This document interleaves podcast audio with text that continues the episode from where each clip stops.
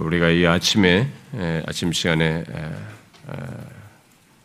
이 함께 읽은 어, 빌립보서 말씀을 어, 연속적으로 살피고 있는데요. 어, 지금 살피고 있는 부분은 바울이 빌립보 교회 성도들에게 보내는 편지를 마무리하기 전에 끝내기 전에 그들이 보낸 선물 곧 후원금 음, 음, 이면에 있는 바울을 향한 그들의 신뢰와 지지를 기뻐하며 고마움을 표하는 그 서신을 이 끝부분을 우리가 살피고 있습니다. 여기 4장 10절부터 20절까지 제법 긴 내용을 어, 그런 내용으로 할애하고 어, 있는데요.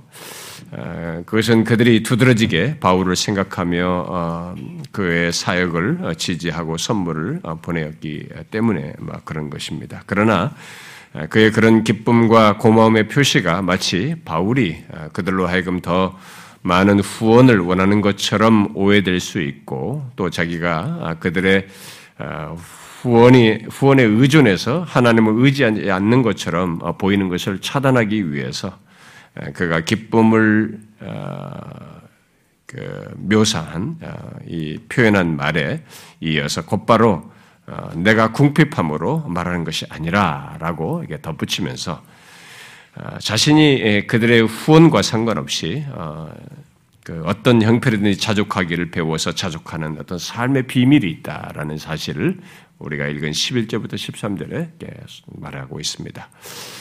어, 물론 그가 그렇게 할 수 있었던 것은 예, 그의 잠재적인 능력이나 의지력 때문이 아니고 13절의 말씀대로 내게 능력 주시는 자 아, 안에서 곧 모든 형편에서 주님과의 친밀한 교제 속에서 아, 힘 주시는 것이 있어서 할 수 있는 것이다. 아, 이게 말을 하고 있습니다. 우리는 바울이 아, 예수 그리스도를 믿어 음, 그리스도 안에서 갖고 살았던 이 삶의 비결 또는 비밀로 말하는 이 자족을 어떤 종교나 어떤 철학 사상에서처럼 하나의 미덕으로 여겨서 어떤 삶의 지혜 정도로 생각하고 이게 어, 뭐 선택적으로 이렇게 하면 좋겠다라고 생각하는 정도에 있어서는 안 됩니다. 예수 믿는 우리들에게 있어서요.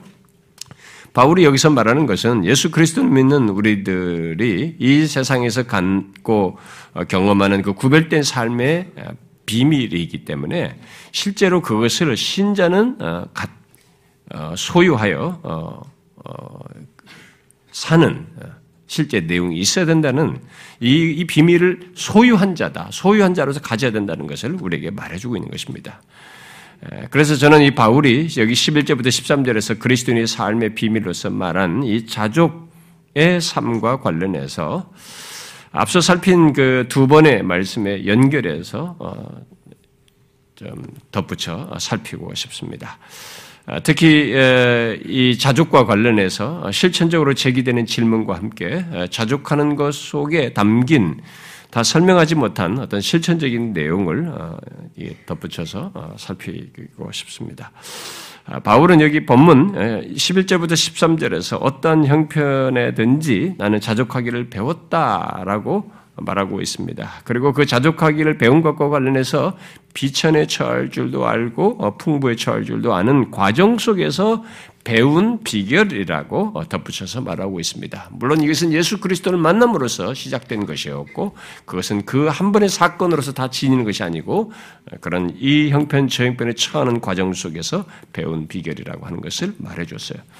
그러면서 그 무엇보다도 그렇게 할 수 있었던 것은 내게 능력 주시는 자가 계셨기 때문이다. 각각의 형편에 바로 이 능력 주시는 분이 계셨기 때문이다라고 덧붙였습니다. 바로 이런 그리스도인의 자족과 관련해서 어떤 그리스도인들은 진지한 고민하며 어, 진지한 고민하면서 이런 질문을 합니다. 제가 두 가지 정도의 제기되는 얘기를 먼저 하고 싶은데요. 아, 먼저 이런 질문을 하죠. 여기 자족하기를 배워 어, 어, 어, 자족하며 사는 것은 그저 가난하게 사는 것을 말하는가? 자족한다는 것은 가난하게 사는 것을 말하는가? 그저 없어도 그것으로 만족하면서 가난하게 살아야 한다는 것을 말하는가라고 질문을 제기합니다. 아, 여러분 자족은 예, 여기 지금 성경에 우리가 함께 읽은 내용 속에서 이 자족이 바로 그것을 말하고 있습니까? 어떻게 생각하십니까, 여러분? 이미 앞서 두 시간 동안 제가 설명을 했습니다만 여기서 말하는 자족이 지금 그런 질문을 어, 여기서 긍정으로 얘기를 하고 있나요? 어떻게 생각하십니까? 어, 아니죠. 음. 그런데 그렇게 생각하는 사람들이 제법 있습니다. 기독교의 역사 속에 계속 있어 왔고 지금도 여전히 있어요. 그런데 왜 그런 생각을 했을까요? 어, 그것은 예스토와 철학에서 어, 또 철학이나 또 금력주의가 기독교 어, 시도 철학에서 말한 것과 같은 이런 자족 개념이 이게 역사 속에 있고 그런 개념이 이런 금욕주의 옷을 입고 이렇게 기독교에 들어와서 영향을 미쳐 왔는데 그게 아직도 있어요. 우리들에게는 기독교 안에는. 이 금욕주의를 기독교 복음의 긍정적인 면으로 이렇게 연결시켜서 생각하는 그런 경향이 교회 안에 많은 사람들에게 있습니다. 그리고 나름 이렇게 경건을 추구하고 뭔가 그런 사람들에게 그런 어, 연결된 사고를 하는 경향이 있습니다.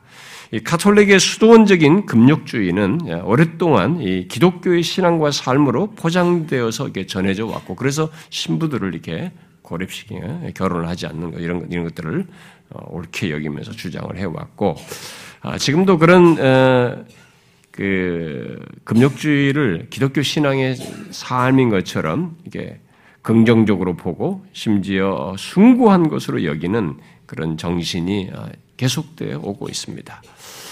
아, 또 우리는 이 불교의 이 정철 스님 같은 사람이 말한 이 무소유 개념이 본문에서 말하는 자족과 일치되는 것이라고 생각하는 경향이 또 있어요. 그러나 이미 본문에서 보듯이 바울은 자족을 배고픔과 궁핍의 측면에서만 말하고 있지 않습니다. 그렇죠? 우리의 인생 속에서 궁핍하다고 할 때도 있지만 풍부할 때도 있는 것입니다. 또 예수 그리스도를 믿는 자들 중에는 아, 가난한 그런 그 어떤 경험들을 하고 가난한 상태, 가난한 정도도 있지만 어, 부유한 자도 1세기부터 계속 있어 왔고 하나님은 그런 자들을 하나님 백성들 가운데서 허락하셨습니다. 여러분 1세기에 그 어, 교회 모임들이 1세기에 교, 처음에 이들이 모이다가 이들이 어디에 더 많이 모이는 그 장소 공간이 필요했는데 그게 그들이 이렇게 건물을 지은 게 아니고 처음에는 누군가 조금 경제적이고 부유가 있는 집이 크, 집을 큰 집을 가진 사람 집에 이렇게 모였습니다. 그 큰 집을 가진 사람들이 신자가 돼서 집을 제공했던 것은 그들은 경제력이 있었고 부유했던 것입니다. 여러분이 알다시피 어, 뭐 어, 루디아 같은 사람도 어, 뭐 그런 사실 경제력이 좀 있었던 사람이죠. 에, 또 우리들이 어, 예, 이런 부분에서 어, 어, 오늘 본문이 말하는 데서 그렇게 어, 가난을 어, 가난 자족을 가난으로 이렇게 연결해서만 생각하는 것은 본문이 말하는 자족이 아닙니다. 또 우리들이 예수 믿는 사람들 다른 또 다른 제기되는 질문은 다른 사람들과 이제 비교해서는 자기가 이제 좀 풍부하지 못하도 음, 내 인생 경험 속에서 이전과 달리 풍부하다고 하는 그런 경험을 할 때가 있거든요. 어, 예, 뭐두 번째 질문, 아니, 제기된 질문 아니고요. 어, 예, 계속되는 설명인데, 아, 우리들이 어, 어떤 예수 믿는 사람 안에서도 부유한 자가 있지만 우리 내 개인의 경험 속에서도 한때는 가난했었지만 저 궁핍했었지만 내가 어떤 인생의 시점에서는 좀 더더 여유롭고 풍부해지는 그런 경험을 할 때가 있습니다. 중요한 것은 궁핍할 때든 풍부할 때든 그 상황과 형편에 의해서 만족을 말하지 않고 그 어떤 형편에서든지 그 형편에 의해서 좌우되지 않는 것 오히려 그 모든 형편을 허락하시고 주장하시는 주님으로 만족하는 것을 본문에서 지금 자족 개념으로 지금 얘기를 하고 있는 것입니다. 기독교에서 말하는 자족은 바로 그런 것입니다. 금욕주의도 아니고 음, 내 의지력으로 이뤄내는 것도 아닌 내게 능력 주시는 분이 계시고 그분 안에서 어, 형편에 좌우되지 않는 그것을 말하는 것입니다. 어, 사실 바울이 여기서 말하는 자족은 어, 가난함과 부함 자체와는 상관이 없습니다. 어, 그러므로 예, 자족을 예, 가난한 삶으로 말하는 것은 예, 잘못된 생각이고 어, 기독교를 오해하는 것입니다. 어, 이 빌립보 교회가 세워질 때 처음 참여한 이 루디아가 자주장사로서 경제력이 있어서 이걸 했던 것처럼 그리고 그 뒤로도 어, 초대교회에서도 그런 사람들을 하나님께서 잘 썼던 것처럼 중요한 것은 어떻게 쓰이느냐, 주신 것을 어떻게 쓰이느냐가 중요한 것이었지 그 자체를 가지고 이렇게 문제제를 하질 않았습니다. 여러분 교회 기독교에서 물질 자체는 돈 자체는 중립적인 것으로 보는 것입니다. 이것이 사람을 망치는 경향이 있어서 문제가 되는 것이지 이것 자체를 죄악시하거나 그러지는 않습니다. 자, 그 다음에 또 다른 어떤 제기되는 질문은 이 자족과 관련해서요. 어, 어, 사람들이 여기서 말하는 자족을 다른 사람과 비교, 비교적인 차원에서 생각하는 것입니다. 어, 누구는 저러 해서 자족할 수 있고 나는 이러이러한 형편에 있고 이런 어, 조건에 있어서 자족하기 어렵다고 생각하는 것입니다. 어, 그러나 여기서 바울은 자족을 말하면서 어떤 비교의 대상을 말하고 있지 않고 궁핍이든 풍부든 그 모든 형편에서의 자족을 말하고 있습니다. 어떤 대상을 얘기하기 전에 내가 처하는 내 개개인 개인이 처하는 나의 형편과 관련해서 말을 하고 있다는 것이죠. 그러므로 자족은 나보다 좋고 나쁜 형편의 사람이 아니라 내가 처한 형편과 관련해서 우리의 어떠함을 보아야 하는 것입니다. 그러니까 내가 궁핍이든 풍부든 그 형편에서 내게 능력 주시는 자 안에서 자족하기를 배워 배워 아, 자, 족하는 자는 다른 사람이 나보다 잘 살든 부한 형편에 있든 또 돈을 더 잘 벌고 자식이 잘 되든 그런 것에 개의치 않는다는 것입니다. 그런 비교 속에서 좌우되는 사람은 분명 자족을 모르고 사는 사람이에요. 모르는 사람들입니다. 오히려 불만과 불평과 원망, 심지어 비교 대상에 대한 질투심을 가지고 드러내 가짐으로써 하나님께만 범죄하는 것이 아니라 스스로에게 해가 되는 죄를 범하게 되는 것이 되죠. 이미 전도서 말씀에서 살폈듯이 누가 우리들 삶 속에서 내 주변에 누가 비교적으로 더 부한 것은 하나님의 일반 은총 안에서 하나님께서 주신 선물이고 은총인 것입니다. 아, 대신 하나님께서 적용하시는 한 가지 원리가 있을 뿐입니다. 이게 부한 자와 가난한 자든 누구든 이 모든 조건에서 하나님이 적용하시는 한 가지 원리가 아, 적용되고 있는 것이에요. 그게 사실 상당히 중요한 거죠. 뭡니까? 아, 그것은 누가 상대적으로 많이 예, 가진 자다, 어, 소유한 자다, 아, 그런 조건에 있는 자라면은 곧 다른 사람보다 더 많이 소유하고 더 많은 역량과 능력, 더 좋은 조건과 더 건강한 여건 등을 그가 가지고 있다면 하나님께서 그에 걸맞게 그에게 많은 책임을 요한다는 것입니다. 그것을 어, 요구하신다는 거죠. 아, 하나님께서 많이 준 자에게 많이 요구하신다고 요구하신다는 것이죠. 예수님께서 말씀하셨잖아요. 무릇 많이 받은 자에게 많이 요구할 것이요 많이 맡은 자에게는 많이 달라 할 것이니라. 이게 하나의 원리예요. 하나님께서 사람을 결론적으로 나중에 판단하실 때 적용하시는 원리입니다. 아, 우리는 이 땅에서 어, 이 땅에 사는 모든 사람에게 이것이 적용될 뿐만 아니라 특히 그리스도 안에서 주께서 각각에게 주시는 역량과 재물과 재능을 주어서 주를 섬기고 일을 맡은 것에서 이 모든 섬기 하는 부분, 그것을 사용하는 이 부분에 적용, 그 원칙을 적용하여서 나중에 어, 확인하는 것입니다. 계산하는 것이죠. 그래서 어, 예수님은 이게 부자와 나사로 이 얘기에서 어, 그 나중에 죽어서 음부에서 고통하는 이 부자가 그 처지에 있을 수밖에 없는 그 이유를 이렇게, 어, 이렇게 아브라함을 통해서 말을 할 때 뭐라고 말합니까? 너는 살았을 때 좋은 것을 받았고 이렇게 말했어요. 아, 호화 그러면서 호화 그걸 가지고 호화롭게 살면서 어, 누릴 정도로 많이 받은 사람이었습니다.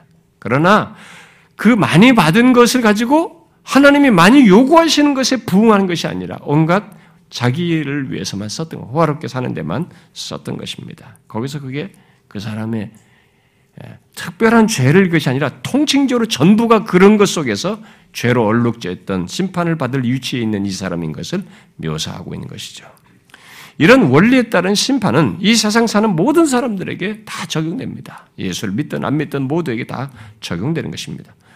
그러므로 나보다 더 좋은 조건, 환경, 많은 재물, 높은 지위와 역량, 능력을 비교해서 자족을 말하지 않고 어떤 형편에서든지 그 형편에서 내가 어떠한지를 생각해야 하는 것입니다. 바울처럼 내게 능력 주시는 주님과의 교제 속에서 그 모든 형편에 처할 줄을 아는 것은 아는 것을 배우는지 그래서 그 형편에서 자족하는지 바로 그것을 확인하고 거기에 마음을 쏟아야 하는 것이죠. 그래서 성경이 말하는 자족에서 어, 더 중요한 것은 어, 다른 사람과 비교해 볼 때의 나의 능력이나 삶의 조건 또는 형편의 좋고 나쁨이 아니라 나의 조건, 내 형편에서 내게 능력 주시는 그분과의 교제 속에서 자족하는가. 이게 좀 중요해요. 그래서 내게 그 모든 형편에서 내게 능력 주신 그분과의 교제, 그분 안에서의 삶 이것이 중요한 것입니다. 바로 그분과의 교제 속에서 내 조건, 형편이 형편에 좌우되지 않는 이런 만족을 경험하는가 이것이 중요한 것입니다. 그런 경험적 배움 속에서 자족하는 것이 있으면 누가 나보다 더 낫든 잘 살든 그것은 중요하지 않고 하나도 부러운 것이 되지 않는 것입니다. 여기서 지금 자족은 바로 그걸 내포하는 거예요. 그러면 어떤 형편에서든지 그 모든 형편에서 내게 능력 주시는 주님과의 교제하는 것. 여기에 우리가 집중하셔야 됩니다. 그분을 의지하며 그의 도우심을 구하며 그가 허락하시는 것을 붙들어야 하는 것이죠. 하나님은 어, 어, 남이 어떤 형편에 있는 것이 그게 아니라 내가 나의 형편에서 자족하는 것 이것을 어, 말씀하시고 어, 요구하십니다. 자, 이와 관련해서 한 가지 질문해 봅시다. 여러분은 모두 어, 자신의 삶 속에서 힘든 문제와 상황, 그 중에서도 어떤 것들은 앞이 안 보일 정도로 절망스러운 것도 분명히 있을 겁니다. 심지어 어떤 형편과 문제는 잠시도 견디지 못할 정도로 너무 힘들고 답답하고 고통스러울 수도 있습니다.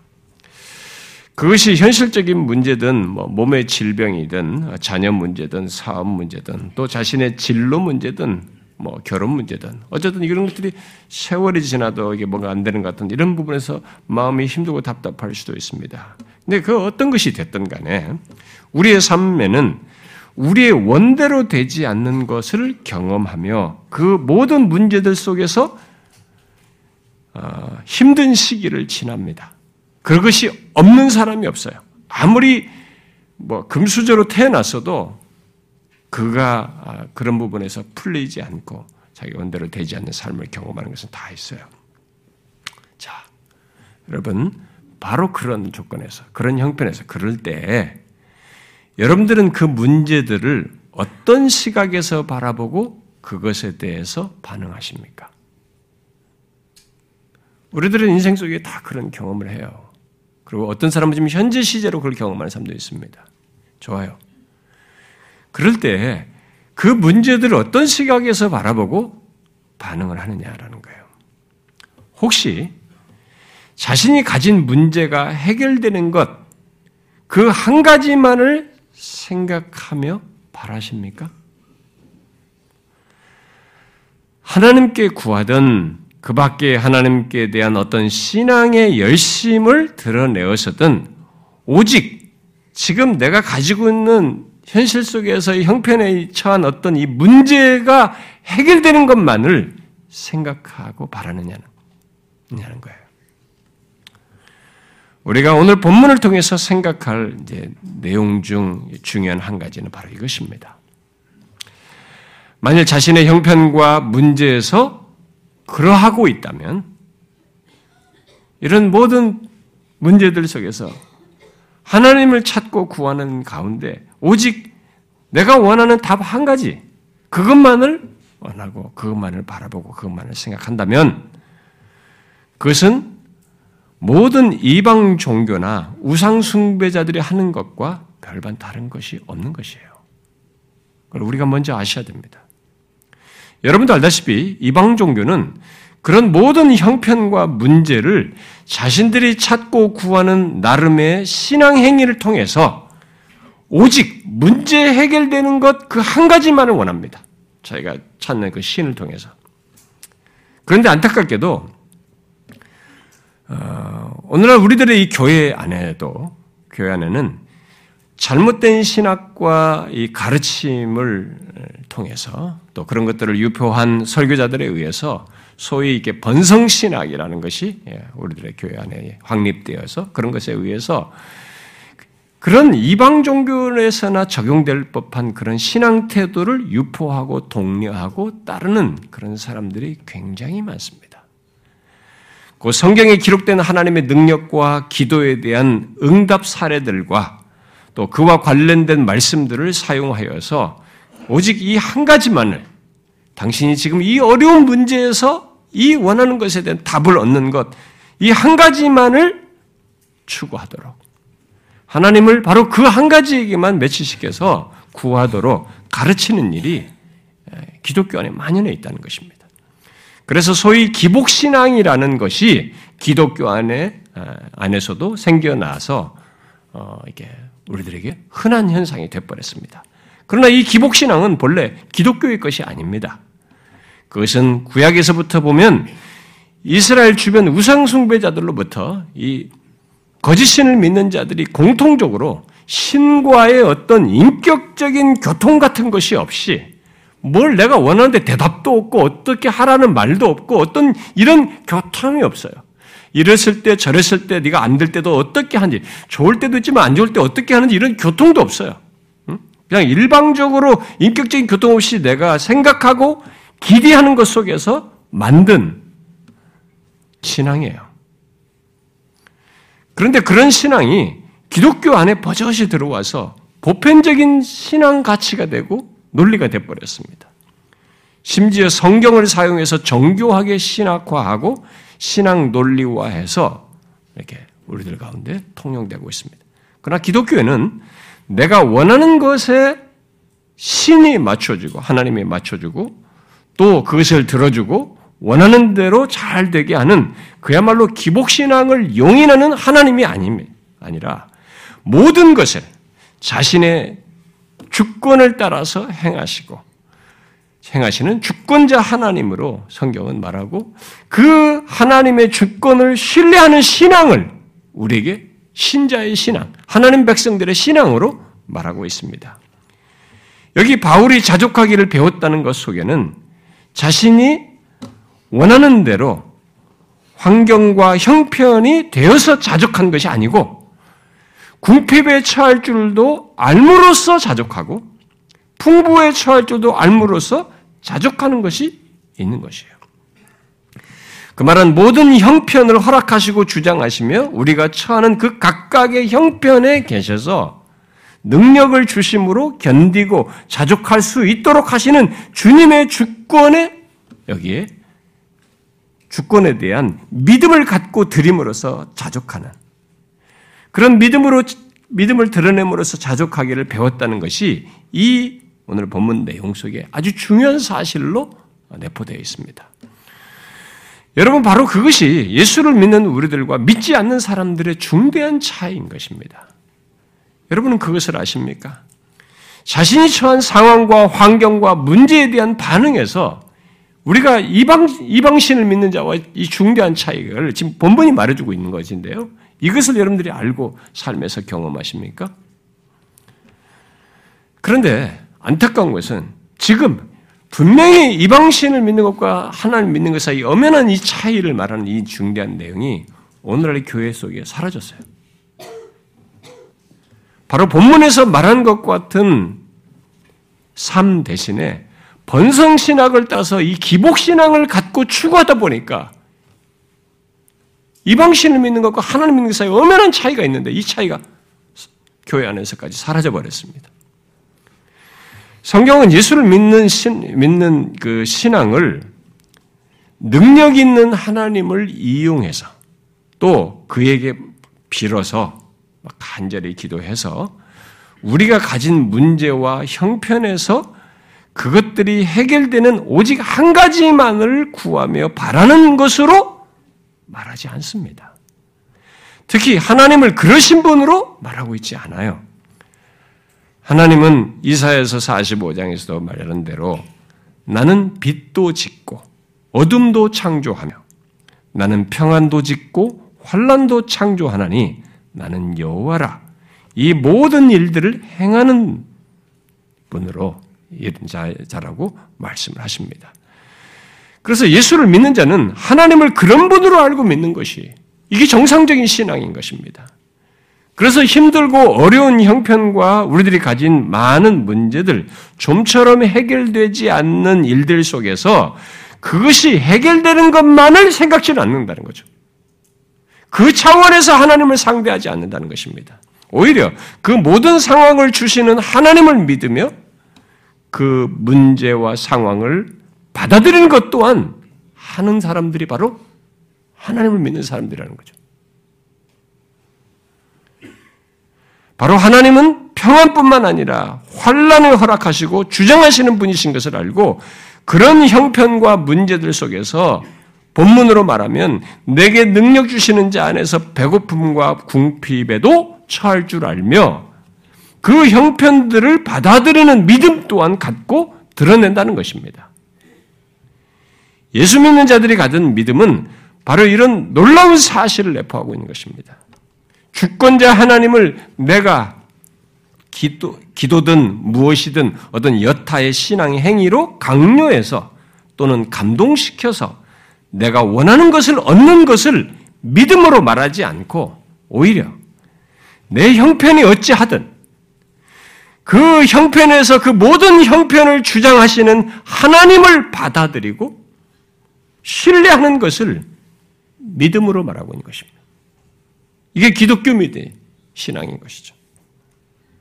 그러나 오늘날 교회 안에는 기도를 열심히 해서든 어떤 신앙을 행위를 해서든 하나님을 감동시켜서 내가 원하는 것을 얻는 것을 믿음으로 말하고 그것을 가르치는 예, 저 같은 목회자들과 또 그것을 좋게 여기고 또 자기들도 원하는 바가 있으니까 그걸 좋게 여기서 따르면서 신앙생활하는 사람들이 많습니다. 그러나 그것은 기독교 신앙이 아닙니다. 물론 주님께서는 구하라 그리하면 너에게 주실 것이요 찾으라 그리하면 찾아낼 것이고 문을 두드리라 그리하면 너에게 열릴 것이니라 구하는 이마다 받을 것이고 찾는 이는 찾아낼 것이고 두드리는 이에게 열릴 것이라고 말씀하셨어요. 그리고 그 말씀 이후에 곧바로 너희 중에 누가 아들이 떡을 달라 하는데 돌을 주며 생선을 달라 하는데 뱀을 뱀줄 사람이 있겠느냐? 너희가 악한 자라도 좋은 것으로 자식에게 줄 줄 알거든 하물며 하늘에 계신 너희 아버지께서 구하는 자에게 좋은 것으로 주시지 않겠느냐라고 말씀하셨어요. 또 자신이 십자가에 달리시기 전에 마지막으로 제자들에게와 함께한 자리에서 너희가 내 이름으로 무엇을 구하든지 내가 행하리니 내 이름으로 무엇이든지 내게 구하면 내가 행하리라 라고 말씀하셨습니다. 그리고 실제로 그렇게 하신 사례들이 사도행전에 많이 기록되어 있습니다. 그런 초대교회 역사적인 배경 속에서 야고보는 믿음의 기도는 병든 자를 구원하리니 주께서 그를 일으키시리라라고 하고 또 이어서 너희 죄를 서로 고백하며 병이 낫기를 위하여 서로 기도하라. 의인의 간구는 역사는 힘이 크다라고 말을 했습니다. 그 밖에도 응답하시는 하나님에 대한 말씀들은 성경에 수도 없이 많습니다. 그러나 많은 사람들이 그런 말씀들을 통해서 주로 배우고 실천하는 것은 놀랍게도 이방 종교와 다를 바 없는 신앙행위예요. 곧 그런 말씀들을 통해서 하나님께 구하고 기도하면 내가 구한 문제와 환경이 해결되는 것 한 가지에 집중한다는 거예요. 그것만을 생각하면서 구한다는 것입니다. 성경이 분명히 하나님께서 우리의 기도에 응답하신다는 것을 많이 말하고 그런 사례들과 증거들을 기록하고 있습니다만은 그것은 그 말씀들, 그런 말씀을 이용하는 것이지 그 말씀들이 말하는 바를 따라서 바르게 반응하는 것은 아니에요. 그런 말씀들, 응답에 대한 이런 모든 말씀들에 대한 바르, 말씀들에 바르게 반응하는 것은 무엇이겠습니까? 그것은 그런 말씀들을 통해서 오직 한 가지, 내가 원하는 것을 얻는 것만을 생각하면서 구하는 사람들에게 나타나는 이 공통적인 사실이기도 한데요. 그게 뭐겠어요? 바로 그런 말씀들을 내게 초점을 두고 이해하고 적용하는 거예요. 별것 아닌 것 같지만 결정적인 차이예요. 바로 그런 말씀들을 나에게 맞추어서 이해하고 내 중심적으로 이해하여 결국 그 모든 말씀에 대해 나로부터 출발하는 이런 결정적인 문제를 드러낸다는 것입니다. 그런 신앙 태도는 기독교의 것을 곧 하나님의 말씀을 이방 종교식으로 사용하는 것이고 하나님의 말씀을 이방 종교 가르침으로 변화시키는 것입니다. 그 모든 말씀에서 가장 중요한 것은 그런 모든 말씀에서 가장 중요한 것은 내가 구하고 기도한다는 행위가 아니라 내 기도를 들으시는 하나님이에요. 내가 아니에요, 여러분. 기도하는 내, 그리고 기도를 했다는 행위가 아니라 내 기도를 들으시는 하나님인 것입니다.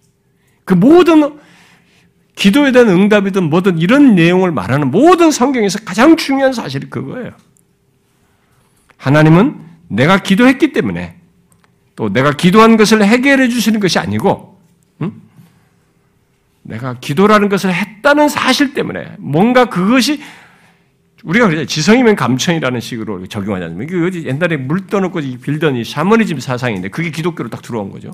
내가 이 기도를 열심히 하고 간절히 기도하면 하나님이 내 이 정성에 감동되어서 응답할 것이다. 이런 식의 개념을 한 거죠.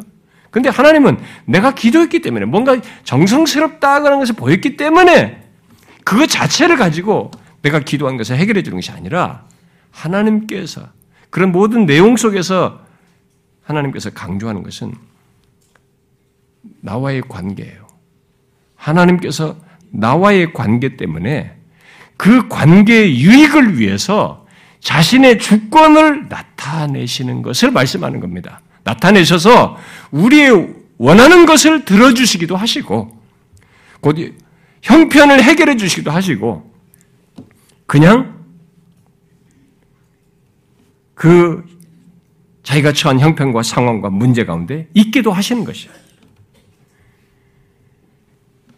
그때 하나님은 얼마의 기간 동안 그 가운데 있기도 하시고 어떤 것은 아예 계속 그대로 있게도 해요.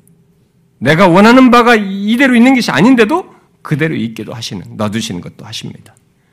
우리는 그런 사실을 이 편지를 쓴 바울에게서 아주 많이 봐요.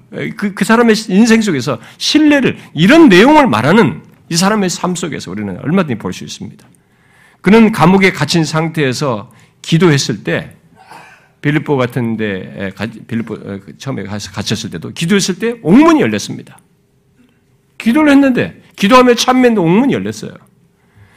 그렇게 그야말로 상황 해결과 상황 해결에 해당하는 어떤 역사와 응답이 금방 일어날 수도 있고 그런 경험을 할 수도 있습니다. 그러나 그런 어떤 시기에는 감옥에 2년, 2년 정도를 갇혀 있었습니다. 그것도 복음을 왕성하게 전하다가 갇힌, 갇힌 거죠.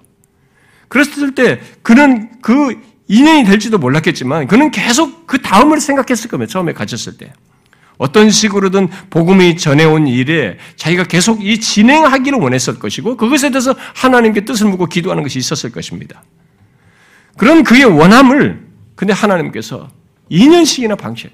그렇게 왕성하면서 사역했던 그 사람을 갖다 2년씩이나 감옥에다 방치합니다. 가이사라 감옥에 갇혀 있었죠. 그 이전까지 지금의 터키 지역과 그리스 지역까지 사역하는 가운데 하나님의 놀라운 역사를 보고 경험한 이 바울에게 있어서는 계속 시간을 끌면서 지나는 한 주, 한 달, 1년, 이건 굉장히 길게 느껴요. 왜 이러지? 뭐 지금까지 막 수, 수도 없이 돌아다니면 이렇게 막 왕성했는데 왜 이러는 거야, 하루에. 여러분, 우리가 급할 때, 마음이 뭔가 할 때, 여러분들이 뭔가 간절히 원하고 어떤 걸 추구할 때, 이 시간의 길이에 대해서 우리가 견뎌내기 어려, 어려워하지 않습니까? 어떤 때는 하루도 못 버틸 것 같고, 어떤 때는 한 주를 견디는 게 너무 힘들고, 거기다 대고 한 달? 1년? 아, 정말 못 견딜 것 같은 그런 걸 우리가 경험하지 않습니까? 바울의 그 왕성한 활동 이후에 바로 이렇게 되기 때문에 이 2년은 그에게 굉장히 긴 시간이에요. 그러나 그는 그 2년을 보내면서도 다르게 하지 않았습니다. 그 형편을 믿음으로 받아들이며 자족했어요. 오늘 본문의 배경에는 그런 내용이 다 있는 것입니다. 이 본문의 자족의 내용 속에는.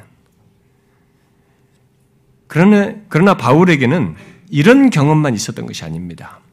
그는 그의 몸에 육체의 가시를 가지고 있었습니다. 그 육체의 가시로 말하는 것이 무엇이든, 우리가 질병으로 말하든 뭐든, 이 사람은 그게 고통스럽고 힘들었어요. 진짜 이 여기서 벗어나고 싶었습니다. 어? 그래서 이것을 해결해 달라고 주님께 간절히 기도했어요. 그런데 주님의 응답은 그 조건을 그대로 갖고 살라는 것이었습니다. 주님은 그런 조건 속의 바울에게 오히려 내 은혜가 네게 족하다다 이렇게 말씀하셨어요. 육체의 가시는 해결해 주지 않고 그것을 그대로 지니고 있는 조건의 바울에게 내 은혜가 네게 족하다 이렇게 말씀하셨어요. 그리고는 이런 말을 덧붙이죠. 이는 내 능력이 약한 데서 온전해집니다. 어떤 응답입니까? 그냥 그대로 있는 것 속에서 주님의 능력을 경험하는 것을 말씀하셨어요. 그러니까 해결되지 않는 조건 속에서 주님의 능력을 경험하는 것을 말씀하신 것입니다. 결국 무엇이 중요하다는 것입니까? 우리들이 내 문제와 형편으로 하나님께 기도했을 때 중요한 것은 내가 원하는 것의 해결이 아니라 내 기도를 들으시는 하나님의 판단과 주권이 더 중요하며 그것은 우리의 원함과 생각보다 더 깊고 궁극적이다는 것. 그 무엇보다도 하나님과의 관계 차원에서 해결해 주시기도 하고 해결해 주시도 내가 원하는 것을 들어주지도 않을 수도 있다는 사실을 말해주는 것입니다. 그리고 거기에는 놀라운 비밀이 있다는 걸 말합니다. 그 조건에서 하나님의 그리스도의 능력을 경험하는 비밀이 있다는 것을 말해줍니다. 그런 그냥 놔두시는 이런 조건이 어떤 것은 몇 년씩 갈 수도 있는 것이고 또 어떤 것은 아예 그 상태, 그 형편에 문제를 지닌 채 계속 갈 수도 있다는 것이죠. 이방 종교와 우리의 차이는 바로 이런 하나님을 알고 내가 원하는 것이 해결되는 것, 그 단 한 가지를 구하고 그것으로 하나님을 판단하고 그에 따라서 반응하지 않고 그런 하나님의 주권을 믿음으로 받아들인다는 것이 이게 우리의 차예요. 이방 종교와 차이입니다. 그것이 그리스도인의 자족 속에 있는 놀라운 사실인 것입니다. 여러분은 이런 믿음 속에서의 자족을 경험하고 있습니까? 이것은 어떤 사람이 하나님을 바르게 믿고 참된 신앙을 가지고 있는지를 나타내주는 하나의 시금석이에요. 제가 어, 옛날에 새벽 기도도 계속 그런 얘기 했지만 하나님의 주권에 대한 이런 이해, 결국 거기서 이런 자족을 갖게 돼 있는 자족이 연결돼 있는데 그것은 이 사람이 참된 신앙을 가지고 있는지에 대해서 판가름하게 되는 중요한 시금석이에요. 물론 어떤 사람이 이제 예수 믿기 시작하면서 자신이 이전에 갖고 살았던 삶의 방식에서 벗어나는 과정 속에서 이런 부분에서 좀 선명하지 않을 수도 있습니다. 일시적으로. 또 어떤 형편에서 또 어떤 문제와 상황에서 시험에 들어서 그런 모습을 온전히 갖고 들으지 못하는 일이 신자의 경험 속에 있을 수도 있습니다. 그러나 예수 그리스도를 믿어 성령이 거하는 자는 이방 신들이 이방인들이 그 기복 신앙으로 자기의 신들을 섬기는 것처럼 하나님을 기복 신앙으로 섬기며 사는 것을 성령께서 그 사람 안에서 깨우쳐요. 거부감을 갖게 합니다. 분별하여서 거스리도록 하는 이 일을 하는 것이죠. 고린도서 2장 말씀대로 성령은 모든 것, 곧 하나님의 깊은 것까지 통달하시는 분으로서 하나님과 일치된 신앙과 삶을 갖도록 우리 안에서 역사하시거든요. 그러므로 하나님으로부터 온 영을 받은 신자들은 그리스도인들은 고린도전서 2장에서 계속 말하는 대로 우리로 하여금 하나님께서 우리에게 은혜로 주신 것들을 알게 하시는 것을 따라 이방 종교 방식과 태도를 마냥 수용하지 않아요. 처음에는 모르고 그 과정에 삶의 배경이 있다 보니까 그런 것이 잠깐 들어왔을지 몰라도 그런 것이 잔재로 남아있으면 그것을 수용하면서 그걸 살지는 않는 것입니다. 이 부분은 아주 중요한 거예요. 성령을 그렇게 추상적으로 능력 개념으로 보는 것이 아니라 굉장히 이런 한 사람의 인격 안에서 이런 역사를 하시는 분이시라는 걸 우리가 알아야 되는 것입니다. 성령은 하나님과 일치된 것을 우리 안에서 구현하시고 드러내게 하시고 그런 가운데서 성화를 일으키시는 것이기 때문에 이런 것이 없으면서 기복신앙을 계속 가지고 성경, 성령과 반대되는 이런 기복신앙을 가지면서 신앙생활 하는 것을 기독교 신앙이다 라고 생각하면서 가는 것이 굉장히 위험한 것입니다. 그래서 제가 기복신앙을 가지고 소위 예수 믿는 것을 위험하고 거짓되다고 말을 하는 것입니다. 그래서 마지막에 주여 주여 하면서 아, 내가 예수님 이름하고 알고 이것도 하고 다 했고 주님 저, 저 알지 않습니까? 이렇게 말하는 그 신앙의 배경자들 중에는 그렇게 거스 주님께서 거절할 사람들 중에 상당수는 이 기복신앙을 가진 사람. 이 기복신앙은 이방신앙이거든요. 성령과 일치되기가 어려워요. 그걸 지속하면서 신앙생활 할 수는 없는 겁니다. 예수 그리스도를 믿는 우리의 신앙은 내가 원하는 것을 얻는 것보다 그 형편에서 내게 능력 주시는 자가 자 안에 있고 그 주님과 관계 속에서 행하는 가운데 믿음으로 그 어떤 형편에든지 처할 줄 아는 것이에요. 여러분은 자신이 처한 형편과 환경 속에서 이런 경험을 하십니까? 먼저 자신의 처한 환경과 문제에서 하나, 문제에서 하나님께 대하여 어떤 반응을 보이는지를 한번 확인해 보십시오. 분명 여러분은 하나님께 구하고 기도하면 하나님께서 응답하시겠다고 하는 말씀들을 믿기에 하나님을 신뢰하며 오직 기도와 간구와 감사함으로 아를 것입니다. 우리 앞에서 살폈던 사장 7절 말씀처럼. 그런데 그때 여러분은 그런 신앙 행위 속에서 무엇을 생각하고 바라는지를 한번 체크를 해 보셔야 됩니다. 내가 원하는 것이 주어지고 해결되는 것 한 가지만을 생각하며 그것의 유무에 따라서 하나님을 판단하고 반응하는가? 아니면 나의 기도 행위보다 또 내 형편보다 나와의 관계 차원에서 행하시는 하나님의 주권을 믿고 신뢰하고 자신의 문제와 상황을 믿음으로 받아들이는가? 이것을 확인해 보셔야 됩니다. 전자는 기독교 신앙이 아닙니다. 그건 이방인들이 다 가지고 있던 거예요. 그런 신앙 행위의 위험성은 기도든 어떤 정성이든 자신의 신앙 행위에 기초하여 자신이 기대하고 원하는 것 한 가지의 유무에 따라서 하나님을 판단하고 하나님께 대하여 반응함으로써 변절하고 배교할 수 있다는 것입니다. 그런 사례는 구약 이스라엘 역사에서부터 흔하게 있었고 초대교회 마술사 시몬이 생각한 것이었고 지난 교회 역사 속에서 하나님을 믿는 분위기 속에 있다가 등진 많은 사람들에게 나타난 것들이기도 하며 지금도 기독교회를 등진 사람들과 이단에 넘어간 사람들에게서 흔히 나타나는 모습이에요. 여러분들이 한때 교회 다녔다가 지금 다니지 않는 사람들을 혹시 만나게 되면, 아, 우리 요즘은 그런 사람 제법 쉽게 만납니다. 만나게 보면 그들 중 상당수가 자신의 신앙 행위의 기초에서 내가 이래, 이런 걸 기대했고 이랬었는데, 뭐, 결국 자기로부터 출발한 어떤 것들을 얘기하면서 그것이 어쩌어쩌 해서 안 했다라고 말하는 이것. 그러니까 그런 차원에서 기대하고 원하는 것의 유무에 따라서 결국 하나님을 판단하고 기독교를 판단하고 신앙을 판단해서 등졌다고 하는 논리가 그들의 입에서 나오는 것을 여러분들이 들을 수 있을 것입니다. 특히 그런 기복신앙을 가진 사람들은 자신들의 신앙 추구가 자신이 원하고 기대하는 것에 기준을 두다 보니까 이단이나 극단적인 가르침, 또 뭔가 확신 있게 말하지만 실제는 성경을 왜곡하고 있는 그런 가르침에 이들은 쉽게 넘어가요. 왜 그렇겠어요? 그것은 자신들이 원하는, 원하는 것이면 마음을 쏟고 있어서 원하는 것, 그것에만 지금 마음을 쏟잖아요. 거기만 쏟고 있어서 그것을 채워줄 듯 하면 기꺼이 붙잡을 마음을 가지고 있기 때문에 그런 것이죠. 그래서 기복신앙자는 영적 노략질의 가장 쉬운 대상이에요.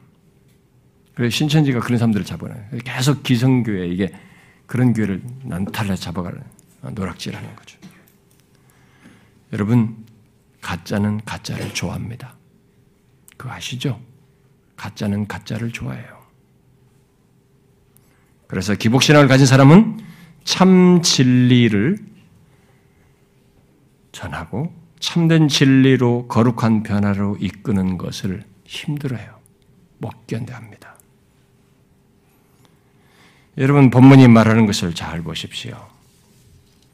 기독교 신앙은 우리가 믿는 하나님이 만물을 창조하신 창조주요, 세상 역사와 우리 개인의 삶을 주장하시는 주권자로 말하고 있음에도 또 본문에서 말하는 대로 내게 능력 주시는 주님이 계심에도 빈부와 배고픔에 처할 줄 아는 것을 말하고 있습니다. 특이하잖아요? 내게 능력 주시는 분이 계시는데 그분을 말하는데 빈부와 배고픔을 처하는 것을 같이 병행해서 말하는 것. 그렇게 풍부뿐만 아니라 빈부에서도 하나님을 믿고 그 형편을 믿음으로 받아들이는 신앙을 말하고 있다는 것입니다. 곧 하나님께서 그런 형편에 두셔도 족한 은혜가 있다는 것을 알고 그것을 경험하며 그 가운데서 자족한다는 것입니다. 설사 바울처럼 육체의 가시를 그대로 두시게 한다 해도 예수 믿는 우리에게는 족하다고 할 주님의 은혜가 있고 그 무엇보다도 그렇게 그냥 두시는 조건에서 주님의 능력이 온전해지는 것이 있어서 우리 안에 믿음을 지키면서 소위 그 가운데서도 자족하게 되는 이런 경험이 가능하게 된다는 것입니다. 그리스도인의 자족은 억지의 자족이 아닙니다. 슬픔이 깃든 자, 자족이 아니에요. 진실로 주님 안에서 만족하여서 갖는 그런 자족인 것입니다. 여러분 잊지 마십시오. 나는 풍부에 처하게 하는 것에서도 나를 풍부에 처하는 것에도 그렇지만은 내게 빈부 내가 빈부에 처할 때 또 내가 약할 그때 주님의 은혜와 능력이 드러나요. 그 가운데서 우리를 경험케 하신 겁니다. 이전에 찬란했을 때 못 봤던 것을 이 어두운 상황에서 선명하게 보는 겁니다. 하나님의 은혜가 나를 붙드시고 나를 구원하셔서 지키시며 이끄시는 주님의 은혜와 능력을 보고 경험하게 되는 것입니다. 결국 주님과 친밀한 교제의 교감을 갖게 되는 것이죠. 자족은 모든 형편에서 그렇게 능력 주시는 주님과의 관계를 경험하면서 배우는 것이에요. 그러므로 자족하기를 배우는 것 속에는 내가 원하는 것 한 가지만을 고집하며 그것으로 하나님을 판단하고 하나님께 대한 반응을 나타내는 것이 아니라 내가 원하는 것이 주어지지 않아도 능력 주시는 주님 안에서 내가 처한 형편을 믿음으로 받아들인 것이 있다는 것을 우리가 명심해야 돼. 이것을 잘 기억해야 됩니다. 우리에게 중요한 것은 내가 하나님께 구했다는 사실보다도 그래서 내가 원하는 것, 바로 그것을 얻는 것보다도 어떤 형편이든지 하나님과의 관계 속에 우리를 위해 각 형편을 주장하시는 하나님을 믿고 그 형편을 믿음으로 받아들이는 것입니다. 바로 그것이 우리의 자족 속에 있는 중요한 사실이요. 어떤 형편에서든지 자족하기를 배우는 과정 속에서 예수 믿는 우리 모두에게 있고 있어야 하는 것입니다. 여러분은 하나님께서 우리가 처하는 모든 형편들 속에서 내가 원하는 것보다 더 중요한 것 안에서 우리의 형편을 부하게도 하시고 빈하게도 하신다는 것을 알고 있습니까? 바울이 자족을 배웠다고 했을 때 그 배움은 단순히 삶의 skill을 배웠다는 것이 아닙니다. 풍부든 빈부든 그것 자체보다 더 중요한 사실, 바로 내게 능력 주시는 주님과의 관계 안에서 만족하는 것을 각각의 형편에서 배웠다는 것입니다. 그래서 바울은 로마서 8장에서 굉장한 사실을 말하죠. 우리가 자주 그, 그 내용을 얘기하지만 정말 그것은 모든 내용을 연결시켜서 말할 중요한 사실입니다. 바울은 우리들이 인생을 살면서 처할 수 있는 모든 극단적인 형편들을 다 열거합니다. 환란, 곤고, 박해, 기근, 적신, 칼, 사망, 생명, 현재일, 장래일, 그리고 우리의 그런 삶에 연루되어 있는 모든 존재들, 천사들, 권세자들, 그리고 능력, 높음, 기품 등 그야말로 망라할 수 있는 모든 것을 말하면서 자신이 자족하기를 배운 것 속의 핵심을 거기서 밝혀주고 있습니다. 그게 뭡니까? 그런 것들 중에 그 어떤 것도 우리를 그리스도의 사랑에서 끊을 수 없고, 우리를 우리 주 그리스도 예수 안에 있는 하나님의 사랑에서 끊을 수 없다는 것입니다. 여러분, 뭘 강조하고 있습니까? 하나님은 우리의 마지막과 관련된 칼이나 사망조차도 하나님과의 관계, 그 관계 속에서 갖는 사랑을 끊을 수 없다고 말을 하고 있는 것입니다. 그리스도인이 풍부와 빈부에서 자족할 수 있는 강력한 이유가 바로 이것입니다. 바로 그러하신 주님 안에서 모든 형편에 내가 존재하며 처하고 있는 것이고 여전히 그분과의 관계 속에 그 형편을 맡고 있는 것입니다. 그야말로 형편이 어떠하든 그러하신 주님만으로도 만족이 되기 때문에 자족하는 것이죠. 여러분 이런 자족을 알고 있습니까? 그래서 내가 원하는 것이 아닌 형편에 있어도 주님으로 만족하며 그 형편을 받아들임으로써 자족하십니까? 이건 믿음으로만 가능한 얘기예요. 이방신 사람들은 이런 세계가 없기 때문에 안 되는 것입니다. 신자의 자족에게 자족 속에서 있는 것입니다. 예수 믿는 자들이 알고 갖는 것이에요. 우리가 이런 자족을 풍성히 갖고 경험하며 살기를 소원합니다. 우리 모두 자신이 처한 모든 형편 속에서 이런 자족을 계속 배워가면서 갖기를 바랍니다. 기도합시다.